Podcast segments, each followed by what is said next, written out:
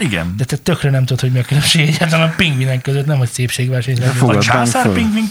Na. Nagy. Egy ember fogadnánk föl, aki ért a pingvinekhez, és akkor ő megmondja, hogy hát Laci a gazdasági menedzserünk. Ez nagyon jó lett volna, ha így gondolkodnak, hiszen ugye úgy gondolkodna, az egy jó gondolat, hogy mivel én nem értek hozzá, hívok valakit, aki ért hozzá, csak hogy vannak olyan emberek, Laci, tudom, hogy neked ez fura lesz, de hogy vannak olyan emberek, akik úgy gondolják, hogy mindenhez értenek.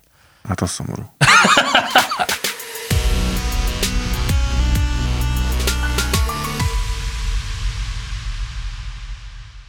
Köszöntök mindenkit szülni nem akaró szeretettel, ez itt már megint a New Zealand Studio, és megint egy új podcast. Itt vannak velem műsorvezető társaim, melyek elmaradhatatlan kellékei ennek a műsornak. Hát ott Laci, egy kellékek vagyunk. IDKFO. Szervusz Laci, szervusz Zé. Szervusz Szultán, szervusztok hallgatók. Kedves hallgatók. Na. És itt van velünk, aki nem tudná, na. Szultán is. Igen, aki... elmaradhatatlan kellék ennek az adásnak. Na hát ott te is csak egy kellék vagy. Igen. Attól félek, hogy itt a főszereplők a hallgatók. Azon hallgatóink, melyek most megrovásban részesülnek. Tudjátok-e miért? A hallgatókat nem részesítjük megrovásban soha semmilyen körülmények között.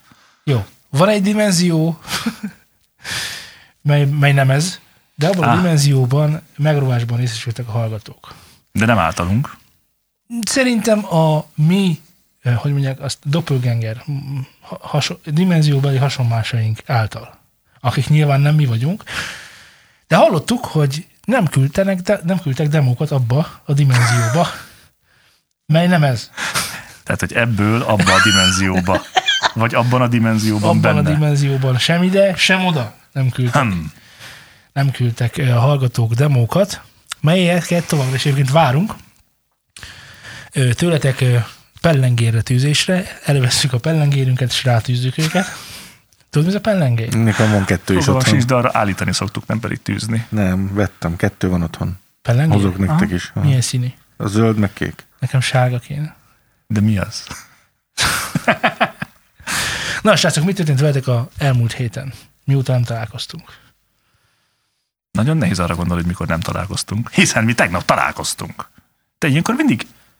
Te megvezeted a nézőket. Mit csinálom? Megvezeted a nézőket. Azt mondod nekik, hogy nem találkoztunk egy hétig, pedig nem, ez nem én igaz. Azt kérdeztem, mi történt veletek az elmúlt héten, melyet megosztanátok a hallgatókkal. Azt hiszed, hogy engem érdekel, hogy mi történt a múlt héten. Ez valójában arról szól, hogy előtárjátok nézőinknek és hallgatóinknak, amely számukra érdekes, s vagy felkavaró lehet.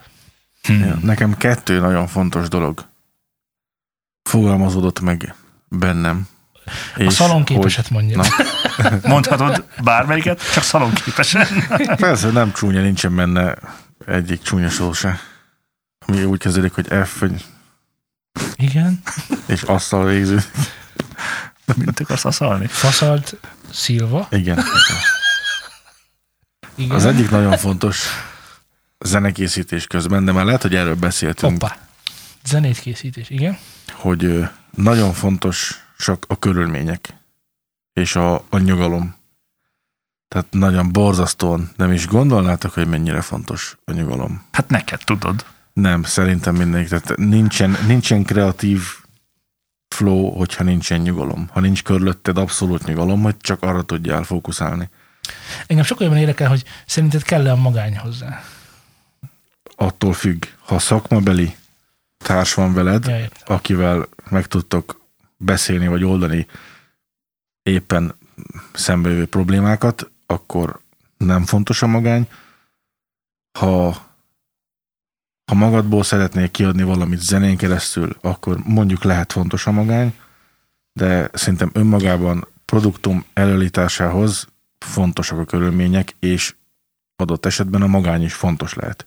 Attól függ, mi a cél. De igen. Azt várjátok, hogy mi a különbség az extrovertáltak és az introvertáltak között? Meséld el nekünk. Hosszú lesz. Nem lesz hosszú. Csak ugye... De az extrovertált ember az nem az, aki az érzéseit, élményeit úgy éli meg, hogy ezt így a világra kitárja, vagy a világ elé tárja. Az introvertált az pedig csak így magában. Tehát így röviden az extrovertált az kiabál, hogy hurrá, hurrá, mennyire örülök, míg az introvertált csak így... Meg elszív egy cigit. És megbeszéli magában, hogy örülök. Azt csinál. Így nagyon röviden és sarkasan. Egyébként igen, de hogy amikor én még tínédzser voltam, ami nem volt olyan régen tegnap előtt, akkor még ez introvertált szó egy ilyen szitok szó volt. Ez most is az egyébként, nagyon sokan szerintem ezt rosszul használják. Ugye? Igen. Mert ugye ez a dolog csak arról szól, hogy én hogy élem meg bánatomat, örömömet. Hogy igen. Én úgy élem meg, hogyha örülök egy új autónak, akkor elmondom mindenkinek, hogy vettem egy új autót, kurva, és nagyon örülök neki, és akkor legyünk együtt boldogok, vagy nem tudom, valami hasonló. Az introvertált pedig magában mosolyog, hogy de jó ez az autó, de jó. És egyik sem örül jobban, mint a másik. Nem, igen, nincs különbség a öröm-bánat megélésében, csak az egyiknek szüksége van szociális kapcsolatokra, ez a másik pedig saját magában is tudja. Én nem mondanám, hogy szüksége van. Én, hogyha valami újat veszek, és ezt az örömömet megosztom veled, annak te is örülsz. Vagy most innen induljunk ki. Te extrovertált hát vagy, én nem vagyok. Vagy? Mi vagy én te? Én mix vagyok. De én szeretem megosztani az örömömet másokkal. Excentrovertált, igen. Koncentrikus körökben, excentrikusan örülök. Most akkor vagy az egyik, vagy a másik. Nem lehet, persze. Mert magadban is örülök, meg kifelé is örülök, olyan is. Ha már kifelé ülsz, akkor extrovertált vagy, ha már csak befelé ülsz, akkor introvertált. Ezek szerint extrovertált vagyok, igen. Na, igen. Akkor, amikor te egy örömödet éled meg, akkor... Én szívesen megosztom ezt a barátaimmal, meg a családommal, mert akkor együtt örülünk. Nagyon jó. Én ezt szeretném párhuzamba állítani azzal, hogy te társaságban szeretsz zenét írni is. De ez önmagában helytállhat, viszont azt hozzátenném, hogy hangulatfüggő is lehet. Vagy a társaság bizonyos személyei, sem mindegy, hogy kik. Szerintem nincs közte kapcsolat egyébként, mert én egyedül nem ülök neki, vagy nem ülök, tehát hogy igen, nem szeretek egyedül zenét csinálni. Na. Én ezt párhuzamba állítanám azzal, hogy te extrovertált vagy. De nincs összefüggés a kettő között. Szerintem van, hiszen a zene számodra egy boldogság, gondolom én. Most nyilván szádba adok szavakat, amit nem szívesen csinálok, de úgy gondolnám, hogy a zene vagy így, vagy úgy, de hatással van rád, melyet szeretsz többet magaddal megélni. Ez így van. Na, ez egy extrovertált hozzáállás. Az introvertált hozzáállás az, hogy én csak akkor tudok igazán jól, hatékonyan, nem tudom, eredménycentrikusan zenét írni, hogyha magamban vagyok, mert el kell merülnem saját magamban, és onnan fel kell hoznom valamit. De most ezt megint kiterjeszted szerintem az introvertált, meg az extrovertált szót arra, amire nem kéne használni, mert ez csak annyi, hogy te hogy éled meg az örömödet, vagy hogy éled meg az érzelmeidet. Érted? Igen, csak most oké. Szóval a beszélgetés elején Laci elmondta, hogy nagyon fontosak a körülmények. Igen, abszolút. Én feltételezem, hogy vannak olyan emberek, amelyek azok a körülmények, amiről Laci beszél, azok nem kapacitálják, hanem... Decentralizálják? Nem. Azt a tőzsde. Exterminálják. Nem. Indukálják. Igen. Hát nyilván, nem vagyunk egyformák. És én meg el tudom képzelni, hogy van olyan ember...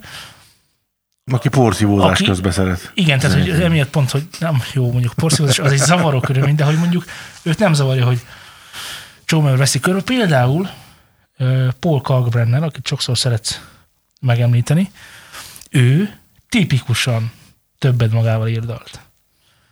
Egy buli közben. Tehát, hogy ezt így kell elképzelni, hogy most kerültek ki új felvételek, azt hiszem, az új albumról, márhogy a készüléséről, és ott is képzelj el egy ilyen hotelszobát, ahol egyébként vannak ilyen bakait lemezjátszók, meg sima lemezjátszók, meg nagykeverőpult, meg stb., és akkor szívják a legális dolgokat, és közben valami kialakul. És lehet, hogy lesz egy album. De lehet, hogy csak egy hét múlva lesz egy album, de lehet, hogy egy hónap múlva. Mert hogy az adalírás így működik. Meg vannak olyanok, mint amilyen mondjuk, szerintem én ilyen vagyok egyébként, hogy így bezárkóznak, és a legkisebb zaj is, vagy bármi, ami kirántja őket, az ilyen teljes ilyen agresszióba csapát, és kész van tőle. Mondjuk ez lehet, hogy inkább Aspergerem. Mert hogy a legtöbb ember Asperger. Neked alapból vannak ilyen dolgai, de nem csak zeneírással kapcsolatban. De ez most nem a zeneírásnak, ez nem zenespecifikus tulajdonság. Ez nem zenespecifikus tulajdonság, hiszen ha valamit szeretnék csinálni, bármi, ami nem zene, és nagyon koncentrálok rá, és valami ebből kiránt, arra haragszom. És ez kár. Szerintem ez normális. Amennyiben aspergeres vagyok. De most miért? Most szomorú dolog bevallani a hibáinkat? Vagy ez hiba ez? Nem. Vagy most mi van ezzel? Nem hiszem, hogy vannak hibáink. Arra kéne nevelnem magam, hogy ne zavarjon az, ami zavar. Vagy hogy csináljam ezt? Majd legyél elfogadóbb azokkal a tényezőkkel, amik zavarnak. Elfogadom őket, de... Nem, te kifordulsz magadból, és fölgyújtod azt a zavaró tényezőt. A világgal együtt. Benzinnel, meg az egész világgal, és hozzávágod egy másik univerzumhoz, hogy a kettő aztán egy fekete lyukban... Elsorvadjon az idő. De ez nem van így, nem? Persze. Neked igen. Én ezt nem mondom, hogy ez nem megszokott tőled, vagy hogy baj lenne, mert mi elfogadjuk. A nyomorékokat is. Nincs ezzel baj. Most megint az van, hogy az introvertáltak, egyébként egy introvertált embernek tartom magam. Én is. De te nem vagy az. Ezt nem tudhatod. Te olyan vagy mint, figyelek. Mint az osztályban az az ember, tudod, aki nem tartozott sehova. Ezért, amikor a focisták fociztak, ezért ő szeretett volna focizni. De amikor a focisták, nem tudom, matekorán voltak, akkor szerette volna velük matekozni. Amikor, nem tudom, ágyba vizeltek, vagy moziba mentek, akkor azt szerette volna, mindegy, hogy mit csinálni, csak velük akart lenni. Szerintem te ilyen vagy. Nézd, az ember alapvetően szeret közösségekhez tartozni. Nem, az ember alapvetően nem. Tehát, hogyha te alapvetően egy ember vagy. Jó, ez eddig igaz. Igen, akkor az a fajta ember, aki te vagy, vagyis te szeretsz emberek között lenni. De hidd el, hogy vannak olyan emberek, akik nem kedvelik mások társaságát. Persze, hát ez tiszta sor. Akkor miért mondod, hogy az ember alapvetően... Az igaz, hogy az ember alapvetően társas lény. Tehát a túl nagy magányba belebolondul. De, igen, tehát de, szeret közösséghez tartozni. De a túlságosan megosztott életbe is bele tud bolondulni. De én erről nem beszéltem, én csak azt mondtam, hogy a közösséghez tartozás az egy fontos dolog. Na, jó. Én még igazából most teljesítménycentrikus vagyok, tehát arról beszélek, hogy amikor valamit csinálni kell, akkor az több. Tehát például a zenekar, melynek vezetője, a zenekar összes tagja, az egy életképtelen zenekar. Tehát valakinek meg kell fogni a gyeplőt. Ja, igen. Valakinek meg kell fogni a gyeplőt. Nincsen demokrácia. Igen. Valakinek meg kell fogni a gyeplőt, és amikor kell csinálni tényleg munkát, hasznos munkát, akkor egy a cél. És akkor menjünk. És én ezt írom a közösségi zeneírásban is nagyon sokszor meg, hogy főleg amikor ugye mi találjuk, tehát hogy ki kéne találni a célt, vagy egyáltalán indulni valamerre, ami nincs kikisrályosítva, akkor ritkán tud. Hát a cél nélkül semmilyen körülmények között nem lesz jó dolog. Szerintem több ember nem tud okosabb döntést hozni, mint egy, aki tudja, hogy mit akar. Érted ezt? Értem, de célok nélkül, tehát hogy teljesen mindegy, hogy hol, meg hányan, meg micsoda, ha nincs meg a cél, akkor abból semmilyen körülmények között nem lehet jó megoldás. Nem. A cél az ugye mind a két esetben az, aki a két dolgot képzelje, és most a zenekaroknak egyébként tök hasznos lehet, amit most fogok mondani. Tehát két dolgot képzelj el, van egy zenekarvezető, igen, amely, ezt el tudom képzelni, amelynek van egy pontos víziója arról, hogy milyen zenét szeretném csinálni a zenekar, és ehhez hogyan jut el. Értem. Itt a zenésztársak úgynevezett zenésztársak, vagy kellékei az ő ötletének megvalósításához. Igen. Ez egy nagyon demagóg és diktatórikus rendszer, melyben a zenésztársak ötleteinek csak és annyiban van értelme és helye, ha azt a diktatória. Az állam. Ez egy új név? Igen. Egy új női név. Diktatória. Tehát a diktatórum, ezt már ragozom. Tehát, hogy a diktátor személye elfogadja. Ne nevezzük a diktátornak. A vezetőnek. Oké. Tehát a rossz szolgatartás vezetője ezt megengedi, vagy nem. Viszont léteznek olyan zenekarok, hanem szerintem több olyan zenekar létezik, melyben nincs megnevezett konkrét zenei vezető, hanem úgy működnek, mint egy tűzijáték. Egymásra hányjuk a zenei ötleteket? Vannak ilyen ötletbombák, és az is jó, amaz is mindegyik nagyon jó, és a végén egy ilyen zenei káosz következik be, mint a tűzijátéknak, az eredménye végül is fény, a lámpának is, meg a tűzijátéknak is, csak máshogy nézzünk rá. Hát meg más célt szolgál. Igen. És úgy gondolom, hogy az a zenekar nem működik jól, melyben ötletbombákat vetnek be, és mindent elfogadunk szinte is majdnem kontroll nélkül, csak azért, mert mindenkinek, és itt nagyon fontos, mindenkinek meg kell magát valósítani egy zenekarban. Igen, nem véletlen az, hogy léteznek az úgynevezett producerek, nem csak az, aki otthon zenét csinál, hanem az, akit oda hívnak, hogy hey, Mr. Producer, jöjjön kérem ide. Ki nem a zenekar tagja. Aki nem a zenekar tagja, igen. Legyen szíves, jöjjön, és hallgassa meg a mi kis zenénket. Oh, hello Iron Maiden. Ja, ez elég király, de ebből ezt, meg ezt ki fogjuk vágni a picsába. Ok. Ja igen, és akkor azért fizetünk, egyébként ugye vicces, mert a zenekar azért fizet a producernek, hogy hallgatható zenét csináljon, és nem, hogy kivágja az ötleteiket igen. a csába. Igen. Tehát, hogy fölfogadnak valakit, aki külső szemlélő, és meg tudja mondani az ő tűzijátékaikból, amikor maguk közül nem sikerült már vezetőt választani, vagy szeretnének egy másik vezetőt, de nincs köztük egyetés. A zenekar vezetés és a számírás... Tehát, hogy most csak a számírás közbeni zenekari vezetésről beszélek, jó? Tehát nem... Yes. Úgy, hogyha most zenekaratok van, választhatok magatok közül egy embert, akiben mindannyian megbíztok, a zenei ízlésetek nem különbözik sokban, és mindenki elfogadja, ez nagyon fontos. Mert ebből csak kilépések lesznek. Mint például Nightwish esetében. Zé, elénk találod, hogy mi történt a héten a Nightwish-nál? Én nem vagyok nagyon nagy követője a Nightwish-nek és az életének. Én szerettem az ő tarjás zenéiket, a későbbieket. Tarjás, gombás. Igen, tudtam, hogy ez, de direkt nem. De most látod, milyen? Jogos. Csípős alappal. Nem szeretem a csípőst. Igen. Szóval én szerettem a zenéket, nagyon sokat hallgattam, de úgy nem voltam én nagy rajongójuk, meg úgy, mint a Maidennel például. És teljesen megrökönyödve láttam, hogy a basszusgitáros, akiről én úgy tudom, hogy ő ott a főnök. Ki? Nem a basszáros a... Nem, Tomasz a főnök. Az a billentyűs. Jó, akkor nyilván ezt rosszul tudtam. Nyilván. Ez csak jó érzés hallani. Hát a lelked ilyenkor sivárod. De jó, ez visszajátszható, és akkor így tudok, vagy így bejelölöm magamnak ezt az időt. Végtelenítve erre a szikát. Elmentem telefonon, Zé csörög, nyilván ezt rosszul tudtam, és akkor tudom, hogy te hívsz. Na de folytasd, kérlek. Nem tudom már. Nyilván ezt is rosszul tudtam. Tehát én nagyon szerettem azokat a dalokat, amiket készítettek, és nekem, hát mondhatni, érvágás volt, amikor Tarja otthagyta a zenekart, de ugye én úgy tudom, hogy az a... Tarja Turunen, jó? Tehát na, szóval, hogy így, ez egy női név. Mert ezt nem tisztáztuk a Tarjás poén után, hogy Tarja Turunen volt az előző... Előtti, igen, pontosan, igen. Tehát az ős Nightwish most már. Igen.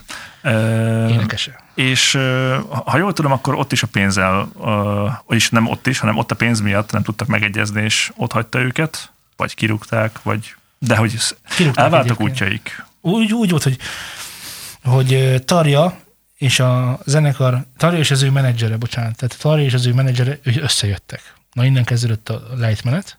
Ilyet nem szabad. Zenekaron belül nincsen kekszelés.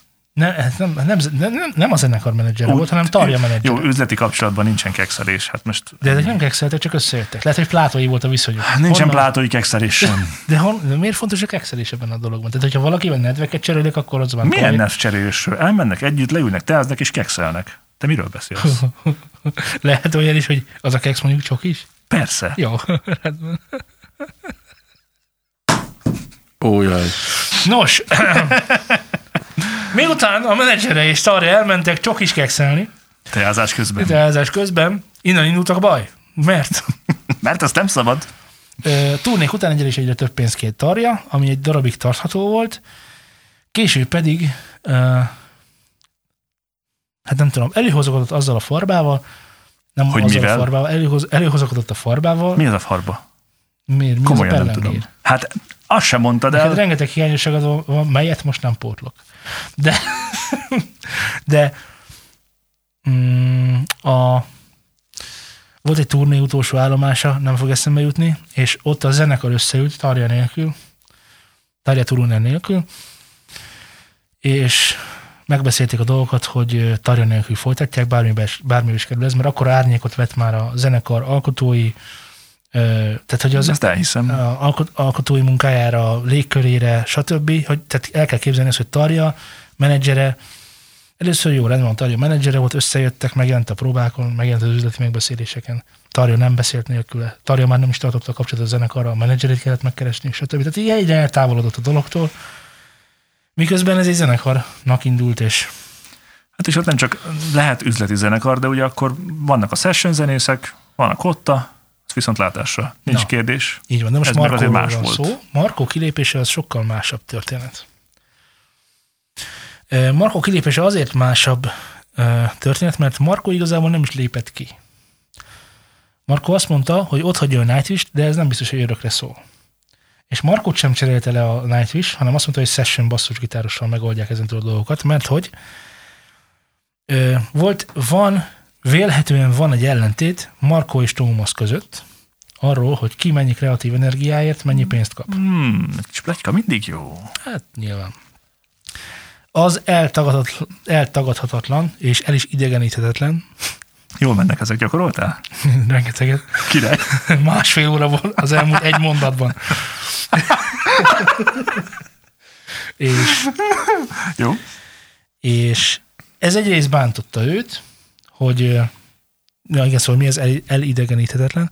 Az, hogy egyre több kreatív energiát kellett neki belerakni a számba, mert ez elvás volt Tomasztól. Tomasz nyilván, itt most ilyen 20 évekről beszélünk, annyi idő alatt azért ki tud égni egy zenei rendező, vagy hogy mondjam, hát szépen Tomaszra. De lehet, hogy szüksége volt az új inspirációkra, az új ötletekre, és hát kéznél volt Marco, aki egyébként egy ilyen zenei talentum, minden szempontból, nem csak a basszusgitár játékát tekintve, hanem az éneket, a háttérmunkákat tekintve. Csípem egyébként az ének hangját. Na, szóval, hogy rengeteg jó ötlete volt, és az elmúlt albumok igen nagy részében ezt hallhattuk is. És hallottuk is. Na, miközben többet. Az ő, tehát munkája egyre több volt, és pénze nem egyre kevesebb, de nem lett több, hanem mind zeneíró és stb. Mindig Tomasz tartották számon. Ez egyrészt zavarta. Ez volt az egyik dolog. A másik dolog pedig a tavalyi, illetve hát reméljük, hogy most már csak simán letudtuk, tehát hogy a tavalyi koronavírus, emlékeztek még, hogy tavaly volt. Nem tudom, miről beszélsz. Melynek során volt ideje gondolkodni. Ezt a maszkot is. Melynek során volt ideje gondolkodni azon, hogy, és ez egy ilyen belső utazás lehetett valószínűleg, amit nem is nagyon fogunk tudni megérteni, hiszen nem lehet leírni ezt pár mondatban, hogy ő most betölti, most lesz 55 éves, az élete nagy részét már leélte, és számot vetett nyilván magával, hogy ahova eljutott, és ahol tart, az micsoda, és ami most történik vele, az micsoda. Mert hogy ugye, mivel nem koncerteztek, nem volt pénzük, és egy ilyen Kanye West effektusba került. Kanye West sem azért őrült, vagy idióta, mert nincs igaza, hanem azért, ahogy ezt lekommunikálja. És Marco problémája egyébként ugyanaz, mint Kanye Westé, hogy most látszódik, most érezte meg igazán, és most látszódik, és most érződik, hogy ez a zeneiparban a zenekarok a banánköztársaság. Tehát itt mindenki sok pénzt keres rajtuk, csak nekik nem jut kaja. Ugye megvan ez a hasonlata. Hogy most az történik, hogy még a turnékon is ők, nekik annyira sok szálon folytak ki a pénzek a kezeik közül, melynek a végén nyilván ők is kaptak, mert azért nyilván nem erről panaszkodik ő, hanem arról panaszkodik, hogy ez a modell, ami most jelenleg működik, ez nem működik. Ezen számot vetett, és azt mondta, hogy ő most csöndes elvonulásba kezd, őt ne keressék se újságírók, senki, semmit, ő most valami újjal fog elérukkolni, 2022-ben remélhetőleg ezt halljuk vagy látjuk, mert nem tudjuk, hogy miről van szó. Az is lehet, hogy kiadót alapít, valami újfajta üzleti modellen, nem tudom. De hogy az a lényeg, hogy most történik meg az, amire még én sem számítottam. Mert hogy arról már beszéltünk, hogy sok olyan zenei háttérmunkás ment most el a pályáról, ahova nem biztos, hogy visszajön. Világosítók, hangtechnikusok, színpadtechnikusok, stb. Elmentek postásnak, videófutárnak, és nem biztos, hogy visszajönnek, amikor majd kell. És most már ott tartunk, hogy a zenészek is elmennek. És nem tudni, hogy visszajönnek-e. Tehát a Marco azért nem kis szelet ennek a dolognak. De én úgy gondolom, hogy ez csak a kezdet. Tehát, hogy erre nem ő ébredt rá egyedül, csak ő tett meg egy lépést. Én nem érzem jogosnak egyébként a felháborodását. Én tudod, meg a hallgatók is tudják, hogy én nagyon kiadópárti vagyok, és ezt már úgy gondolom, hogy megbeszéltük többször is, több ízben, hogy a stúdió is kiadópárti, hiszen lehet, hogy ő úgy érzi, hogy nem kap sok pénzt, csak nyilván, ha látsz egy kis szeletet az egészből, és te azt gondolod, hogy ez a minden, akkor lehetsz elégedetlen. De abban a pillanatban, amikor bejönnél a vezetőszékbe, és rájönnél, hogy ja, hát, igen, így végül is, akkor nekünk nem olyan rossz amúgy. Mert hiszem, nem és nem. Abban az esetben nem. Például csináltak a Queensről filmet. Most a Queens zenekarról. Freddie Mercury. Jó, Queen. Ja, bocs, Queen, na. Nem vagyok nagy Queen. Szóval. Mint én szerintem pont akkor a Queen fan vagy. Ja, és szóval azt akartam ebből kihozni, hogy nyilván most azon nem akarok vitatkozni, hogy a film mennyire felel meg a valóságnak, és mennyire nem. Mondjuk azt, hogy megfelel. Például azt hiszem abba volt az, hogy lebukott a menedzser, hogy ott súlyos pénzeket húzott ki igen, tőlük. Igen. Hogy tételezzük fel, hogy ez megesik máshol is. Tételezzük. Ne. Szóval ebben az esetben igazat adok neki, hogy ha ilyen történik, és mondjuk nem jönnek rá, vagy éppen rájönnek, akkor jogos ez a fajta gondolkodás, amit most ő elénk tárt. Hát igen, hogyha elfogyik a pénz igen, ilyeneken. Azt sem akarom, tehát nem azt akarom ezzel mondani, hogy a kiadók munkája nem kell, mert nyilván kell, mert sok munkát levesz a zenekar válláról. Nyilván ennek van egy ára, de szerintem akkora nincsen, mint amekkorát tulajdonítanak maguknak. Nyilván sok munka van ezzel, nyilván a postás is sokat dolgozik, tehát azért azt is szem előtt kéne tartanunk, hogy egy zenekartól tud működni az egész, azért, mert ők létrehoztak valamit, ami tetszik a világnak.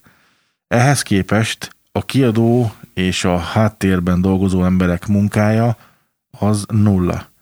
Az én szemszögömből. Mint hallgató. Így van. Ez igaz. Tehát igen, hallgatóként mindig azt kapod, hogy a kiadó milyen gonosz. Én nem azt mondom, hogy ők gonoszak, én csak azt mondom, hogy a kiadó sem tudna létezni a produktum nélkül. Tehát a zenekar megcsinál valamit, amit a kiadó segít neki, mit tudom, eladni, vagy platformokon megjelenni. Vagy akár nagyobb dolgok, mit tudom én. De ezt ők is meg tudnak csinálni, csak nem akarnak vele molyolni, szöszölni, hiszen turnék van. Hiszen ők zenélni szeretnék. Igen, meg nincsen rá pénzük sem. Igen. Ez nagyon fontos. Na, hogy mire? Hogy ezeket a dolgokat megszervezzék. Mert ugye onnantól kezdve, hogy ez már megy, és ott befutott a zenekar. De most az már oké. Egy jól befutott zenekarra beszélünk. De ugye a jól befutott zenekarnak ott van az első, mit tudom én, 2-3-5 éve, vagy mondjuk 10, ha azt vesszük, amíg a kiadónak a gondozásában van, ahol nem termeli a pénzt, hanem mondjuk csak viszi. És hogyha ezt az egész részt mondjuk levetített 20 évre, amikor... Jó, de azt... Hogy csak viszi a pénzt, oké, de annyi pénzt nem tud elvinni. Tehát amennyit hoz, hát most gondolj bele, hogyha nem hoz pénzt. Hát akkor az cső. Hello. Na de most mi nem ezekről beszélünk, hanem jól menő zenekarokról. De hát ugye egyszer a Nightwish is úgy kezdte, hogy egy... Jó, de most én nem a kezdetekről beszélek, hanem a mostról. Na amikor, igen, de ugye ez a fontos, hogy ezt összességében lásd, érted? Én értem, hogy összességében lássuk, na de most... Csak gondolj bele, hogy nincs ez a mostani helyzet, minden szép és jó, szivárvány van, cukrok hullanak a ezéből, az esőhelyek, minden. Mindeddig is. Így van, és mondjuk, hogy sokat mondok, egy turnén keresnek 1 milliárd forintot. Most beszéljünk forintba. Ja. Érted? Ez az 1 milliárd forint, ez azért tudott létrejönni, mert a zenekar már olyan szinten van, és olyan dolgokat tett le az asztalra, hogy igen, az már annyit ér. És mondjuk ebből ők az 1 milliárdból kapnak most mit tudom, 100 millió forintot. Az mondjuk itt van. Mert elmegy marketingre, elmegy izére, ennyit ellop a Józsi bácsi, a Marika néni, de akkor már Ferikének is kell, hogy igen, szóval azt akarom mondani, hogy igaza van, hogy szar a rendszer, mert valóban az. És nem csak ez a rendszer szar, hanem szar a Spotify, szar a YouTube, és szar az összes, mert mivel az előadók teremtik meg az értéket, és kurva nincsenek megfizetve normálisan. Igen, ez egy valós probléma, szóval összegezve, igen, azért valahol igaza van az emberkének. Amikor annak idején a Napster botrány, és Napster kitámadta annyira Lars Ulrich, a Metallica dobosa. Nem kis szerepe van a Metallica dobosának abban, hogy a Napster botrányba végül botrány lett. Mert hogy támadta azokat az ingyenes letöltéseket, stb. És akkor nagyon sokan a szemére vetették egyébként, hogy hallgató ellenes. Hogy hát ez a zene szabad. Tudod, akkor voltak ilyen magasztos gondolatok. De tudod, miért voltak ilyen magasztos gondolatok? Mert lőtéri kutyát nem érdekelt. Mert megéltek az úgynevezett a zenei eladásokból.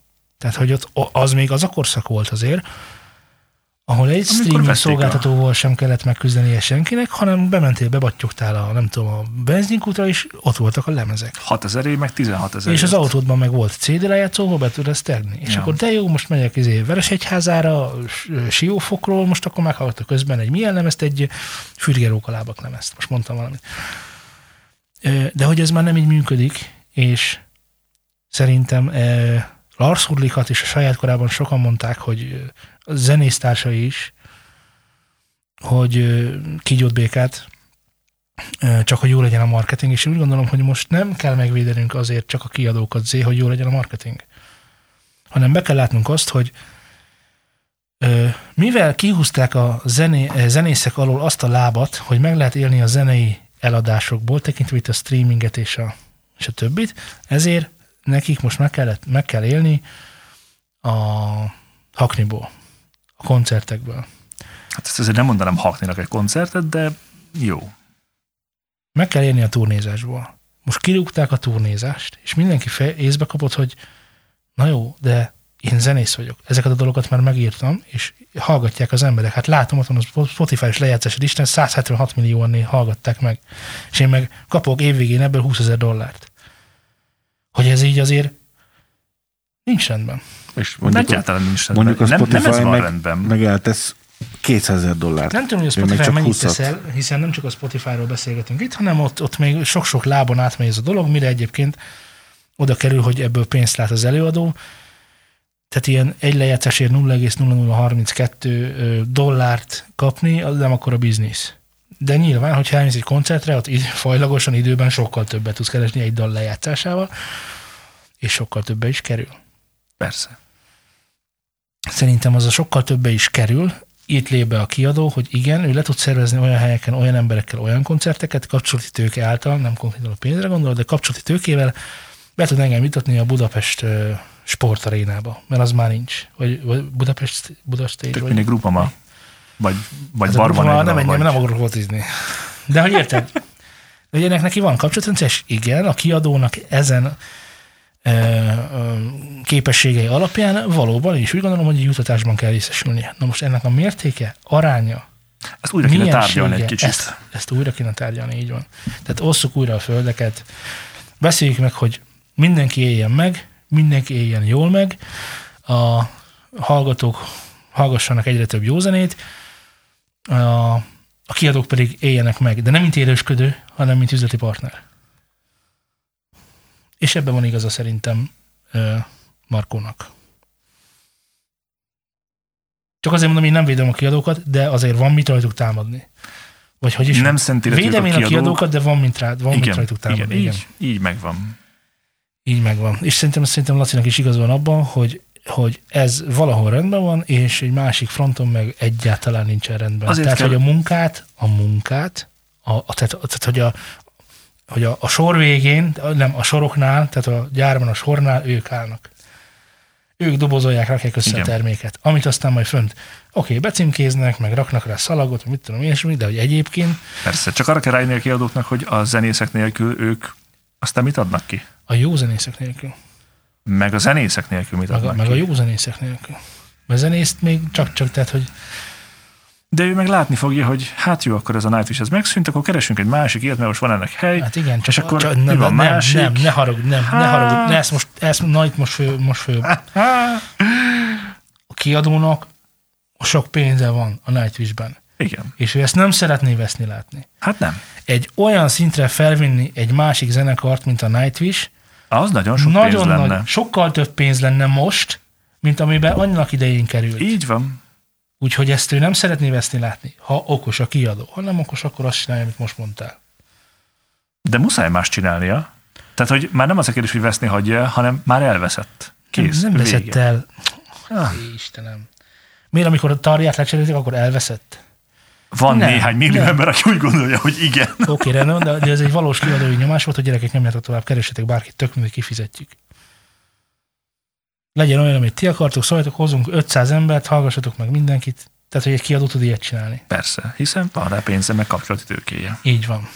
Na, szóval ebbe akár segíteni is tud nekik, nem, hogy tehát pont, hogy izmozni fog rajta, hogy gyerekek, nem, nyomni kell tovább, hozzá még jobbat, még szebbet, még jobb, új erény, új jel, ez egy új lehetőség, tudod, előveszi a szlogent, és akár állhat a zenekar mellett is egy jó döntés meghozásához. És aztán egyébként hosszú távon lehet, hogy ez meg tök jó lesz, mert elmegy 2 évre pihenni Marco, és aztán új erővel, rengeteg békességgel és végtelen megegyezéssel tudnak újra tovább dolgozni. Na de. Ráncsuk le a laplet a rádiókról is, ha már itt tartunk a kiadóknál, mondjuk már sokszor elmondtuk, de hogy megjelent a Rolling Stone-ban egy cikk, melyben... Hát megint mit loptak el?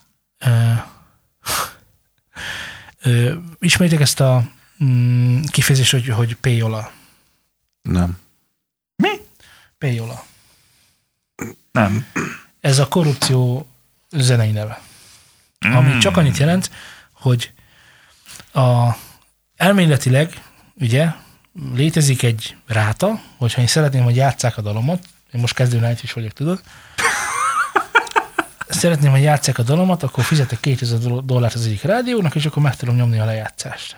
Uh-huh. De hogy ezek ilyen zenéber, ez technikailag illegális, de egyébként semmi akadály, nem technikailag, hanem a társadalmat tekintve illegális. Hogy mondják azt, hogy a társadalom által nem elfogadott? Tehát morálisan aggályos. Az illegális is jó volt. Az illegális nem, az jogilag van tiltva. Miért ez is tiltott jogilag? Miért? Ez egy kereskedelmi rádió, az semmit akar. Jó. Nem? Tehát, hogy most én fizetek az egyik mozinak, hogy játsza többet a filmet, akkor az illegális. Nem hiszem. Lehet, hogy a versenyhivatalban vannak erre dolgok. A versenyhivatalban? Persze, azok mindent szabályoznak. Nem. A versenyhivatal akkor szólna rám, hogyha én több rádióval összeállnék, mint rádiótulajdonos, és ugyanazt a követ fújnánk. És szabályoznánk az árakat. Mondjuk ez hülyeség, a payola árakat, igen. Tehát, hogy bizonyos alá nem mennénk, vagy fölé, vagy stb. Tehát, hogyha a kartel, az a versenyhivatal szerint illegális, igen. De most nem menjünk már bele gazdasági dolgokba, amihez épp annyira nem is értünk. Miért nem? Ha nem, jó, akkor Laciért hozzá, hogy még itt próbáljak itt kisítani a dolgokat. Látod? Ő meg nézzenek rosszallóan, hogy Istenem, a sok két gazdasági analfabéka. Két faszalt szilva. Szóval a szakma egyik veteránya Steve Zapp, egy meg nem nevezett rádióadó programigazgatójának, küldött levelezéseit hozta félig meddig nyilvánosságra. Azt tudom. Zapp 1986-ban kezdte pályát a Virgin Recordsnál, ilyen kis helyeknél. Megjárt több majort, 2004 óta saját cégen, főleg az úgynevezett adult contemporary formátumban dolgozik. És hogy ilyen üzenetekről van szó, mint hogy. Szóval payola. Ilyen szövegeket idéz a lap. Éppen most kötöttünk egy $2000 szerződést, a pánik lejátszásának növekednie kéne. Ha megígérsz 35 játszást, akkor intézzük a pénzes nyereményjátékot. Tudnál arra figyelni, hogy Don Lewis számát nem írjátok ki? A múlt héten csináltunk egy promót, hogy feljebb menjen. Erre lement 15 helyet. Az a helyzet, hogy a rádióknak, tehát még egyszer mondom, a 60-as években, az hány éve volt, Zé? 12. 60. Mennyi? 12. 60. Szerintem 12 jó válasz. Oké. 12 évvel ezelőtt, 60-ban. 12 évvel ezelőtt mindenfajta üzleti, nem tudom, jól neveltséget nélkülözően le lehetett írni, vagy le lehetett egymás között beszélni, hogy én most csinálok egy nyereményjátékot a te hallgatóidnak, ezáltal neked generálok hallgatottságot, én pedig kérem, hogy a zeném menjen többet. De olyat is kértek, és ez a legviccesebb. Ez a 60-as években volt? Igen. Akkor mi lehet ma? És olyat is kértek, és akkor mi lehet ma? Tehát olyat is kértek, ami már bizonyosan nem a 60-as években történt, hogy lejjebb vennétek a Jonas Brothers-t. Segítsünk Pinknek, hogy az első legyen. Kell a PR. 2 évvel később már Pink és Kelly Clarkson slágerének visszafogását kéri egy újabb előadó kedvéért, akit azért kellett segíteni, mert a kiadónál el van keseredve. Sokat elállul ez a szöveg is. Még mindig nem előztük meg Ed Sheerant. Tudnátok játszani Shawn Mendes-t? Vagy ilyen... minden negyed órában este 8 után? Úgyse fogja észrevenni senki, az emberek úgyis csak autóban hallgatnak rádiót. Ez mind idézet. Szóval van három ilyen rész, ahol tök mások az érdekek. Ugye van a kiadó, aki azt akarja, hogy minél többet játsszák, de pont annyit, hogy a másik zenekarát ne nyírja ki. Van a rádió, akinek az a fontos, hogy minél több lejátszás legyen összességében, és azt a rádiót hallgassák sokan, hogy ő a reklámbevételekből részesüljön, és van ugye a maga a zenész, akinek meg hát nyilván az a célja, hogy minél többet játsszák az ő zenét, mert akkor fölértékelődik. Tehát most érted, hogyha... Tehát akkor mi megy a rádióban? Csalás. Szar. És itt jönnek be a kezek, hogy jön a rádió keze, jön az előadó keze, meg jön az ének is, a gusztustalan hányinger. És a legdurvább, hogy körülbelül 6 vagy 7 éve ezelőtt, mikor még oda jártam ahova, ott nem akarom kimondani, hogy minek az igazgató helyettese tartott nekünk előadást, és akkoriban még úgy működött, mondom, ez 6 vagy 7 évvel ezelőtt volt, nem tudom, hogy ez ma is így megy, de az biztos, hogy akkor az úgynevezett szelektor a rádiókban, ugye a szelektor az, ami napi 20 számot szelektál, és azt a 20 számot küldi az Artisius felé. Hiába játszik ő 1000 számot egy nap. Mint bevallás, hogy mit játszottunk. Így van, nap, tehát igen. Ez a 20 szám az, amit ő bevall az Artisius felé, hogy ő azt játszotta. Na, de valójában nem 20 számot játszott le, hanem vagy 15 000-et, de a 15 000-ből csak 20 előadónak megy majd fizetség az Artisuson keresztül. Ez volt akkor. Nem tudom, hogy ez még ma is éle, de hogy ez is egy elég gáz dolog. Ahelyett, hogy ez a három csapat, ugye az előadó, a rádió, a kiadó, így megfogná ezt a zenei terméket is, együtt hárman vinnék előre, mindannyian, ehelyett az történik, hogy az egyik arra húzza, a másik jobb hátra, a másik bal hátra. Azt az egész itt és még ennek a három iránynak még a rádió még rátesz egy lapáttal, mert a szelektorba ő csak 20 zenét val be, ami után pénzt kap, az a 20 előadó. Holott nem 20-nak kéne kapnia, hanem sokkal többnek. Meg a klarinétos. Egyébként ilyen szempontból a YouTube rendszere sokkal igazságosabb. Félig igazságosabb, hiszen ott csak hirdetned kell pénzért. Ja. Nincsen semmi, van algoritmus, földobál, annak kedvezhetsz, vagy nem. És ami még demokratikusabb, hogy ott ugye úgy van, hogy ha egy dalot egyszer földöltötted, akkor nem az történik, hogy eltűnik, miután már nem hallgatja senki, hanem az továbbra is fönt van. Hány olyan dal van a rádióban, amit mondjuk 10 évvel ezelőtt is játszottak? Vagy 60 évvel ezelőtt. A retro rádión nagyon sok. Na, szinte is majdnem csak ilyen dalokkal lehet találkozni azon a csatornán, melyet előszeretettel hallgatnak szerintem nagyon sokan egyébként. És én is, mert a múltkor, amikor mentem haza, pont valahogy valamit kerestem, valamelyik rádióadót néztem, milyen hülyeségek vannak beállítva, és rátaláltam a retro rádión, amelyen a Lemon Tree nevezetű dal felcsendült. És minden ilyen nosztalgikusabb. És én úgy éreztem, hogy valójában nem tudom, hogy mit kerestem, de megtaláltam. És kis elégerettség húzódott végig tarkódon a hátad közepéig, és így aztán átjárta a lelkedet, hogy... Miért kapcsolnám el? Mire kapcsolnám el? Igen. Mire? Hát, na igen, tehát, hogy van egy... Hagyjuk is a vaníliát. Na, de srácok, én nem akarok senkit lehorgasztani, csak azt szeretném mondani, hogy a verem már mi, a puskapor száraz, és szerintem történni fog valami. Szikrák hullanak alá, és pillanatok kérdése, hogy mikor. Figyelj, Kanye West megígérte, hogy ezt a rendszert szétbarmolja. Tehát, hogy Twitteren egy ilyen őrjöngő idiótának van megcímezve, mert hogy eléggé vehemensen nyilatkozik a saját kiadójáról, meg azokról az előadókról is, akik behódolnak nekik, pont azért, hogy játssza őket a rádió, hogy legyen megpénzelve, és a többi, és a többi, és a többi, és hogy... És ő, tehát ő a... segítsetek már, melyik volt ez a csajszi, aki shake it off. Taylor Swift-re gondolsz? Igen, tehát hogy őt kurtizánozta. Oh. Zenei kurtizánozta. Hogy ő befekszik mindenkinek, csak játsszák a dalait. Tök mindegy, hogy. Ennek egy kicsit ellentmond az, hogy ugye ő volt az egyik, aki bojkottálta a Spotify-t.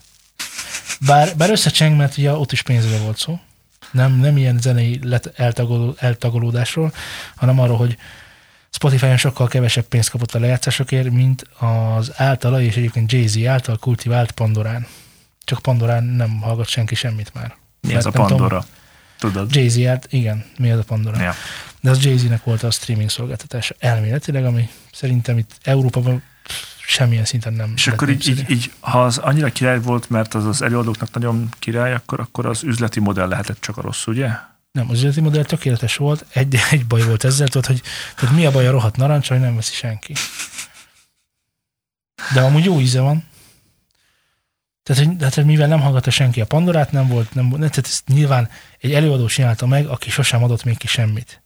De ezt most úgy értem, hogy abban az üzleti szférában, melybe belekóstolt, abban semmilyen gyakorlata nem volt. Na. Így hát bele volt kódolva, hogy az valószínűleg nem lesz sikeres. Tehát én is most érted, szervezhetnék maratonokat, hogy nem futás az annyi közön van, mint nekem egy pingvinhez. Mint neked. Tehát te szervezhetnél pingvin szépségversenyt. Igen. De te tökre nem tudod, hogy mi a különbség egyáltalán a pingvinek között, nem, hogy szépségversenyt. A császár pingvin nagy. Egy ember fogadnánk föl, aki ért a pingvinekhez, és akkor ő megmondja, hogy csinál. Hát Laci a gazdasági menedzserünk. Ez nagyon jó lett volna, ha így gondolkodnak, hiszen ugye úgy gondolkodna, az egy jó gondolat, hogy mivel én nem értek hozzá, hívok valakit, aki ért hozzá, csak hogy vannak olyan emberek, Laci, tudom, hogy neked ez fura lesz, de hogy vannak olyan emberek, akik úgy gondolják, hogy mindenhez értenek. Hát az szomorú. És ilyen egyébként akkor szerintem... Jay-Z-t így átverték, akkor ezek szerint? Jay-Z tipikusan ilyen, és szerintem egyébként Kanye West is ilyen, tehát hogy indult elnöknek is. Oh. Ezért tisztelem. Ja, ezért lehet. Nem, tegnap megbeszéltük egyébként, hogy én is jelentkeztem amerikai elnöknek, csak visszautasítottak. Vagyis hát nem hívtak vissza. Az nem visszautasítás. Az álláshirdetést. Mindegy. Na srácok, nem sok műsoridőnk maradt már hátra. Ebben szeretném, hogy egy kicsit vígabb vízekre veznénk, melyet Laci nem fog kultiválni, mint a... Nem áll. Örülök, hogy újra itt vagyunk hárman. Ezt csinálja. Hoztam újabb. Én most kimegyek. Nem fogtok felkúrni a bárban. Eddig tökre nyugodt voltam. Miért kell ezt csinálni? Miért? Melyeket illethettek kritikával. Olyan jó hetem volt, komolyan mondom. Vagy a szívetekbe zárhattok, nyugodom és hazavihettek üzenetként. Kedvesetek meg saját magadnak, hogy lehetetek mélyének. Egyet el tudsz fogadni, nem vagy fáradt, kipihent vagy. Igen. A zenei kreativitásod a csúcsán van. Azt hiszem, az úgy a békasegge alatt van, hogy ezt el nem tudom mondani. Micsoda van a békasegge alatt? A zenei kreativitásom. Ja, na most lesz, most kapol. Lássuk hát. Na. A lelketek leljen örök kárhozatra. De most az enyém miért? Mert nem gátolom meg. A németek meg a britek miatt. Figyelj csak, ez olyan, mint az oltás. Jó, mindegy, ez ha nem szívod a fogad, előbb túl esel rajta. Igen. Nos. Az én apám erősebb, mint az Isten. Gyerekként a templomban csak azt kértem, hogy ne legyen belőle lecsúszott a nagyívó, de a harcban alul maradt a mindenható. Anyámnál nincsen erősebb a világon, rágondolok, fiatalnak látom. Hogy engem óvjon ő, sokat szenvedett, keresztre feszítette a szeretet. Akkora gödröt ásatott velem a bánat, izomból beletolnék egy panelházat. Pedig a boldogság is karnyújtásnyira van, csak azt elhajtották magzatkoromban. Nem hiszek a gyűrű aranyában, nem hiszek a szavak igazában, nem hiszek a néma hallgatásban, nem hiszek a város zajában, nem hiszek az otthon melegében, nem hiszek apáink erejében. Én nem hiszek, és nem remélek. Nem kérek, és nem remélek. Hát éppen nem kéne, akkor ez a nem hiszek volt. Arany Jánostól hallhattuk a Petőfi Sándort.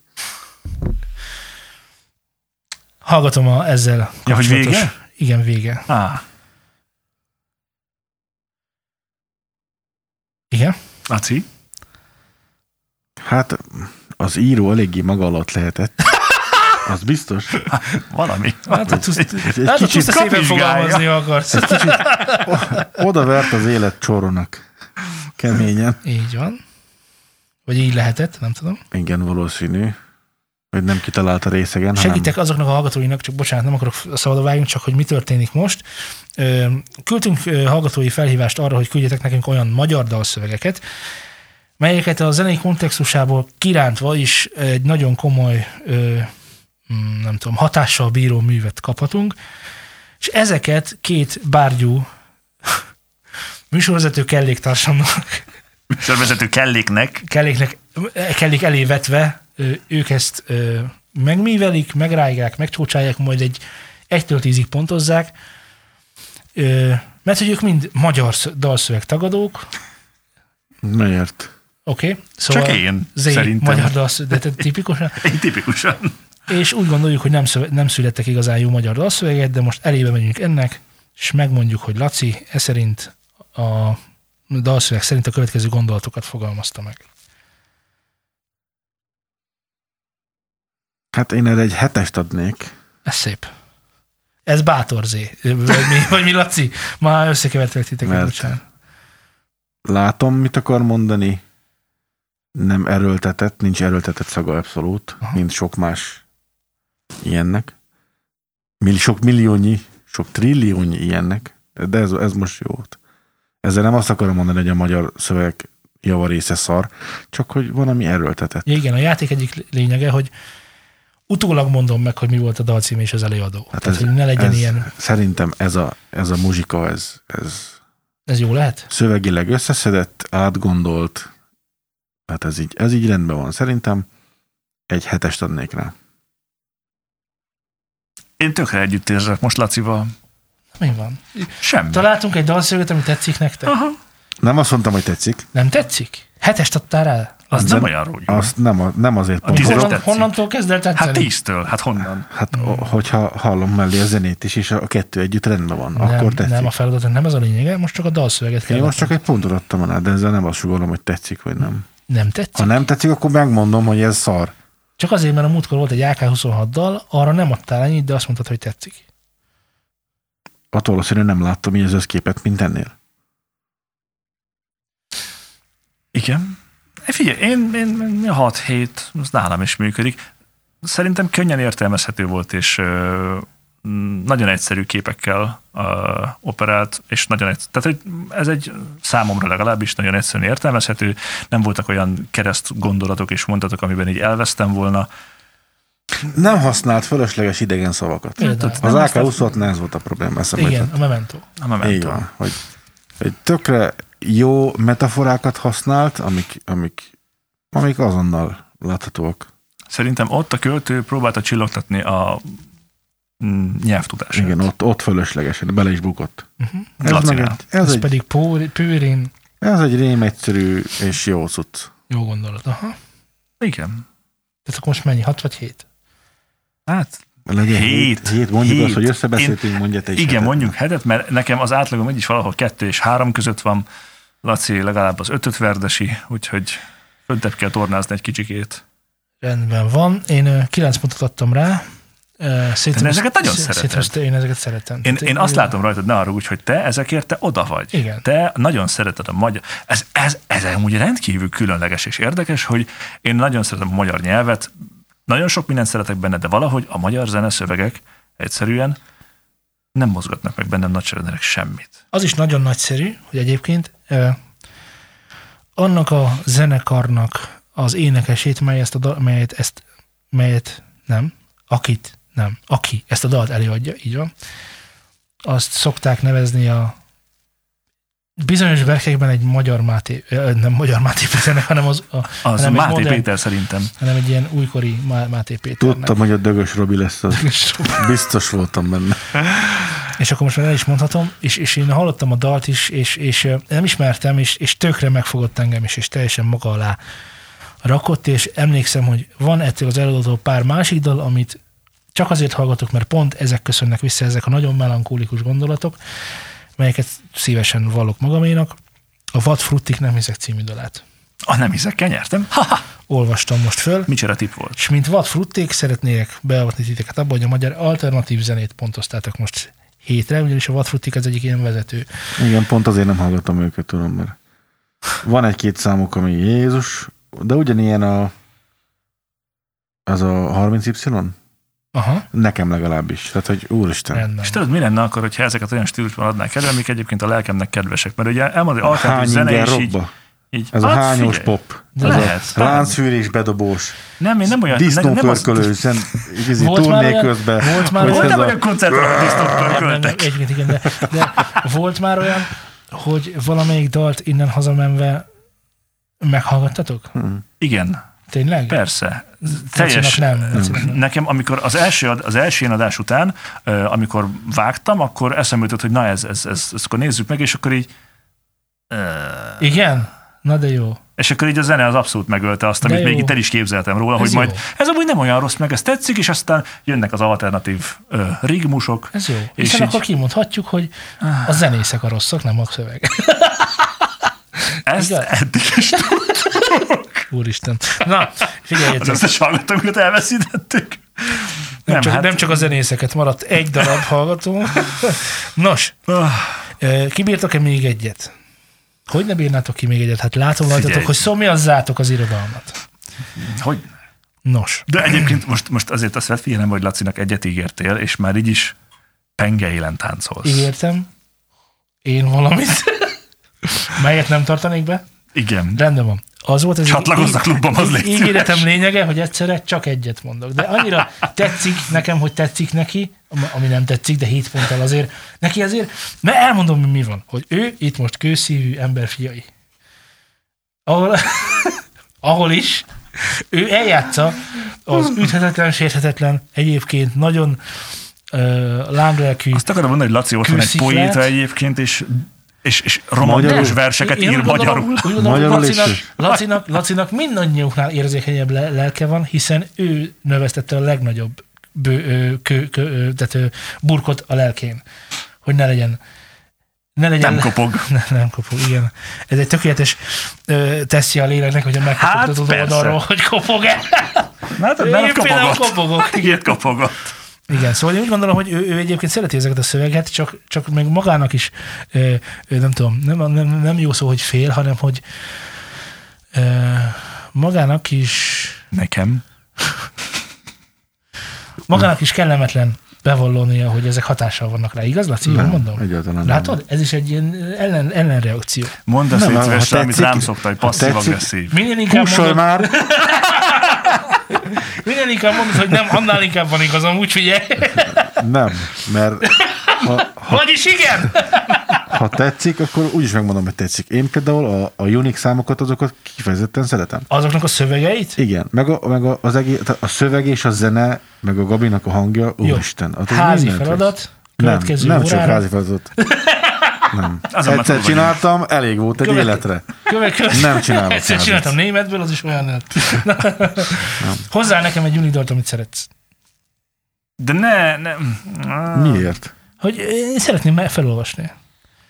És mi általunk is tök jó most érzed. De várj, tehát hogy azért álljunk meg egy pillanatra. Te tudod, hogy mit olvasol föl. Neked már van egy képed. Én egy szöveget kapok. Laci is egy szöveget kap. Onnantól kezdve, hogy tudjuk, hogy kicsoda. A múltkor emlékezz a Republik cipő, republikos fiaskóra, amikor elmondtad, hogy most egy ilyen csokor lesz, és a következőt már nem tudtuk függetlenül értékelni. Tehát, Laci, egyszer, amikor nem figyelünk, hozz egy Unique dalt, amikor már elfelejtettük. Nem, azért nem akarok Unique dalt hozni, mert a Unique daloknak azok unikok. Kifejezetten teljesen más a szövegvilága, mint egy átlagos egy magyarul értelmezhető zenekarnak.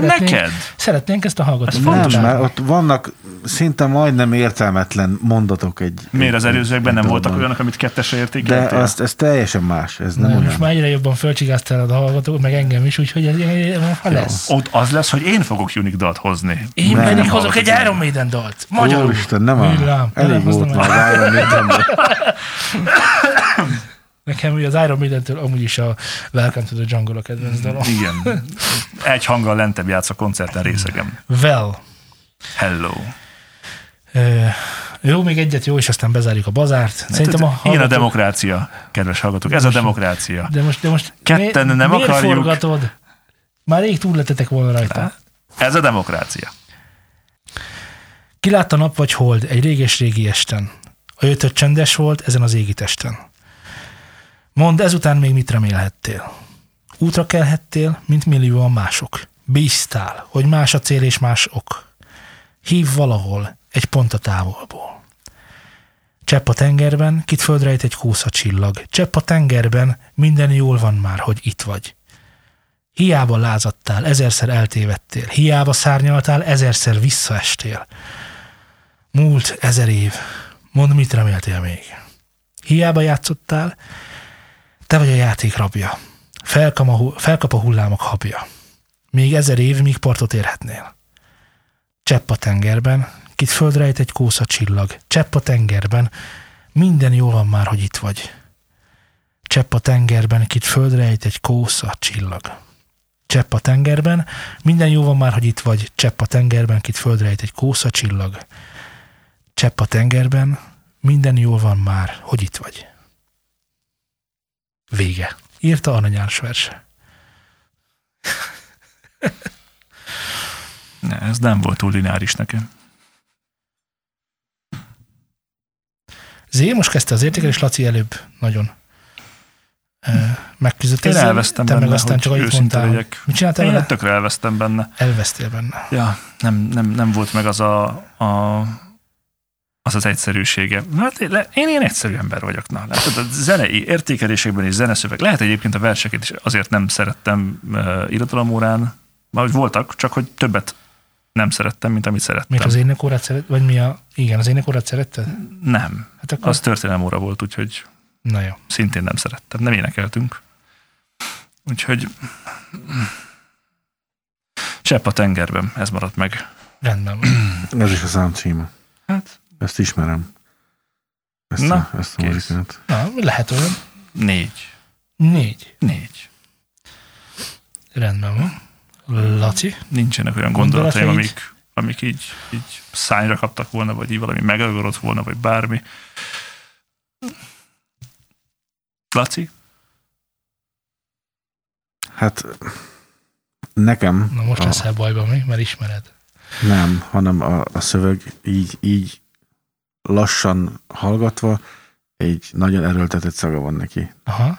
Nagyon olyan szójátékok vannak benne, hogy nem áll, hogy te ezt a 60-as években csináltál. Az égitestes rém is olyan kínos volt nekem. Hogy, na hát ez tipikusan az a zene, aminek mi? Nem kellett volna megszületnie. Nem, ez biztosan, ezt most szívd vissza. De azért mondom, hogy számomra. Ez fontos. Ez az én saját véleményem, hogy minden állításunk szubjektív. Tehát így lassan... Most akkor ismerős, vagy ismered? Tudod már, hogy mi ez? Hát szerintem a Gersztynek az énekes csaja énekli ezt a számot. Nekem az a verziója van meg.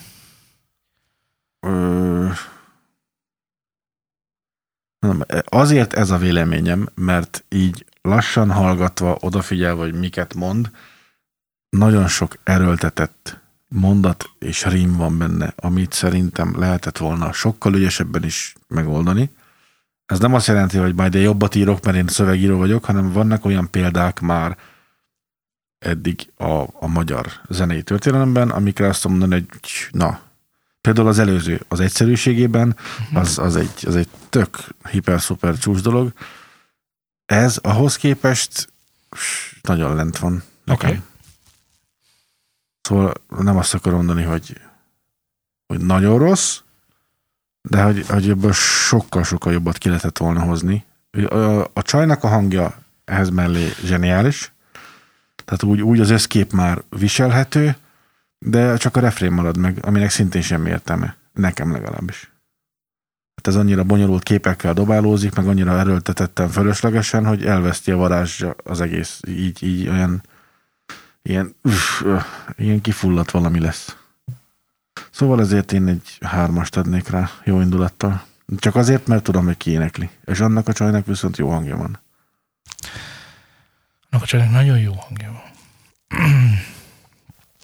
És mind ilyen nem is tudom elszakítani a dalszövegtől. Tehát 10. És a dalszöveget, és mint a csajt a daltól, dalszövegtől, úgy a zenétől sem tudom elvonatkoztatni már. Szinte hallom a fejemben, és folyamatosan megvan az impulzus, hogy ez micsoda. És én ezt a dalt nagyon-nagyon-nagyon-nagyon-nagyon szeretem. A szöveget is, a zeneiségét, úgyhogy mit tudom én szívesen adok rá egy 10-est amúgy. Most mit tagadjam? Most így elmondhatok, hogy milyen képek vannak, vagy mit tudom én, hogy mégis akkor nincs eldöntve számra, hogy nektek... Nem akarunk téged kifolyásolni. Ez a mi saját vélemény. Nincs eldöntve számra, hogy számotokra ez most túlságosan együgyű, vagy túlságosan bonyolult. Én vállalom a köveket érte, szóval engem ez nem izgat abszolút. Nézd, az lenne jó, hogy ott lennének olyan szövegek, amiket te tudnál függetlenül értékelni, mert ugye te tudod is, hogy mit olvasol, meg ennek a nagy részét olvasod is. Azért most beszéljenek már a számok, tehát itt több mint 60 oldalon Igen.